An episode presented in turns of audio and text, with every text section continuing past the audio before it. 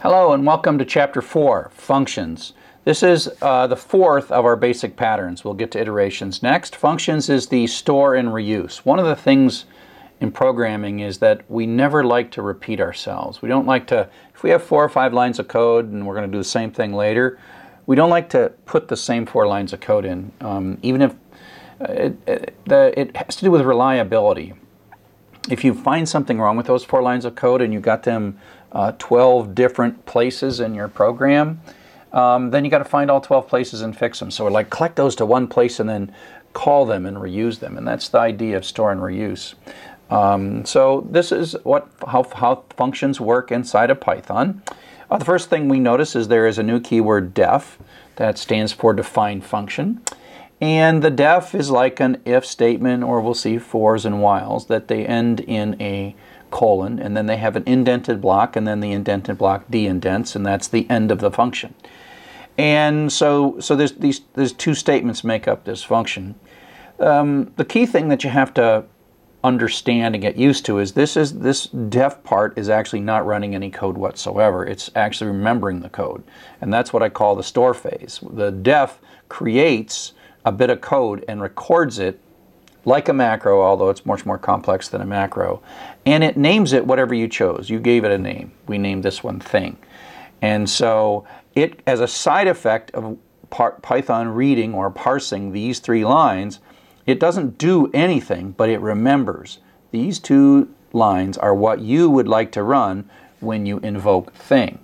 So this is the definition of a function, and this is the invoking of the function.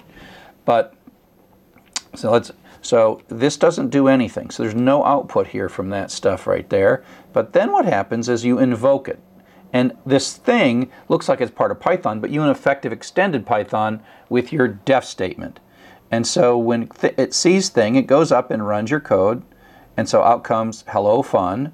And then you, you, it comes back and goes to the next line, does print, so print comes out. And then it goes back and like, oh, this is the reuse part, but we get to reuse it. We define it once and we use it twice. Then it runs this code again and then goes to the next line and it's all done. So this little bit came out twice. And of course, this is really simple so that I can fit it on a page, but you get the idea that I don't want to repeat. This might be, you know, 15 to 100 lines of code, and I don't want to type those over and over again. So I say, hey, store these in a name what I, that I choose, and then when I invoke them, bring them back and then run them again. Okay? So that's the basic idea. We actually have already been using functions from the beginning. The print is a function, right? Print is a function.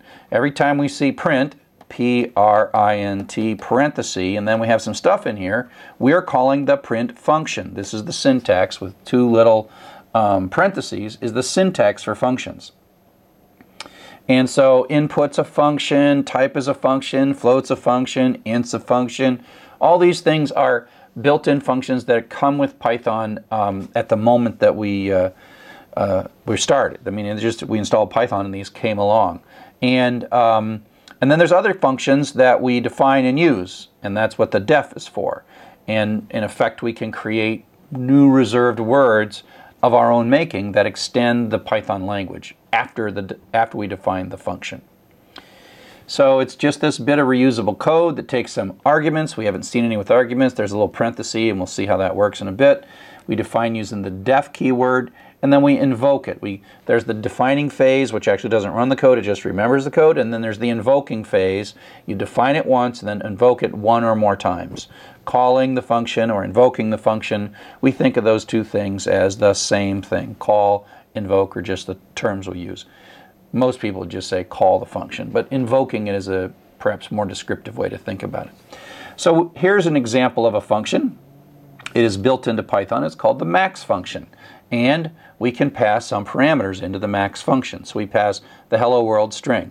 Now, like much of Python, max knows it's what kind of thing is being passed into it, and it knows that it's looking for the largest character, the high, this, the um, the lexicographically largest character, and in this case, it scans this little, that's inside the max code, it scans through and finds the largest character. So apparently, lowercase letters are higher than uppercase letters because in English, we get back a W. And so this is what's called the return value.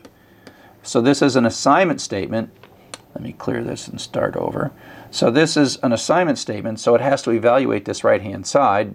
And a function call is nothing more than like x plus 1. It's something to evaluate. It runs the function code, passes in this argument, and then this residual value, this is called return value, we'll look at this in more detail, becomes the result of this little bit in the expression, and there's nothing else. We could have, you know, w plus 1 or something. And then the w is what's stored into big. Okay, so we print big, and big is a variable that has the, the letter w inside of it. And then we ask what is the smallest, and that finds the blank, and so we get a blank to see this. There's a min function and a max function. Both of these are built in.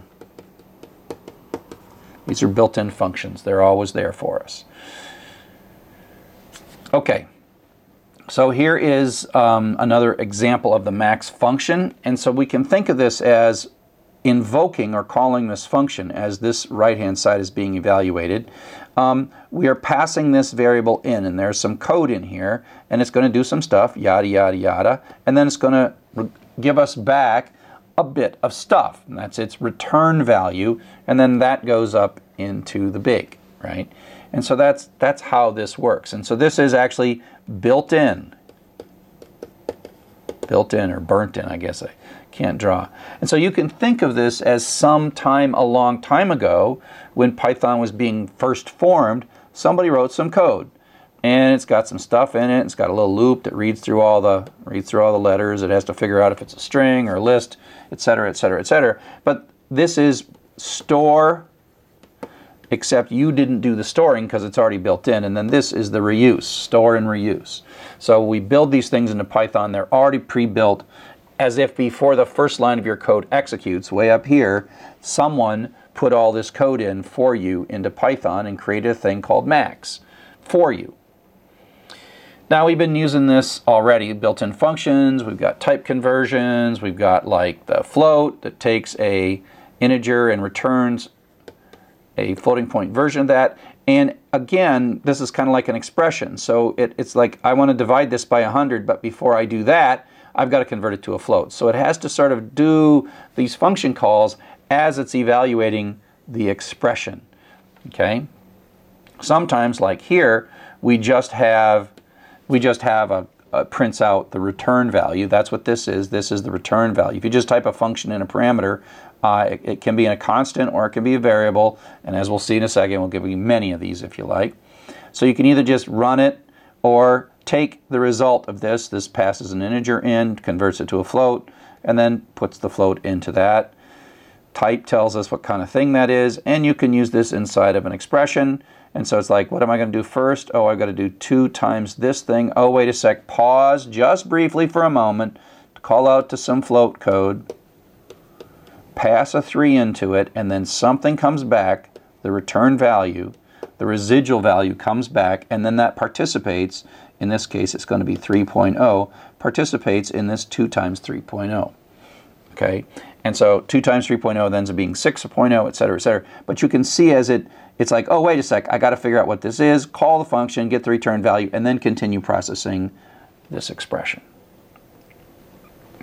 We've also done this with string conversions, partly because, just as an example, the input always returns a string. The input function returns a string.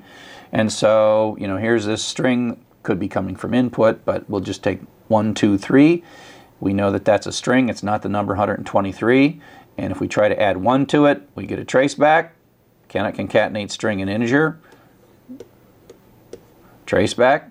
But we can convert that string to an integer. And so int can take like a floating point number or an integer um, or even a string and it says, oh, I know what I'm supposed to do with a string. I'm supposed to look at this, interpret these as numbers and, you know, multiply by 10 and figure out what the hundreds place is and all that stuff. There's a little bit of work to that and it does it. But then it gives us back an integer and we say, oh, what is that? That's now the 123, but it is a, of type int. And now we can add 1 to it and get 124. And as before from this example that we're kind of reusing from a previous chapter, uh, you don't want to try to convert, oops, sad face, sad face, hmm, sad face. Don't want to try to convert something that doesn't have digits using int because it'll say, I don't know what to do, and then your program quits, right? You don't want your program to stop. Tracebacks And you can, of course, deal with that with try and except, um, but that's like a previous lecture. Okay, so up next we're going to talk about building our own functions, not just using the predefined ones.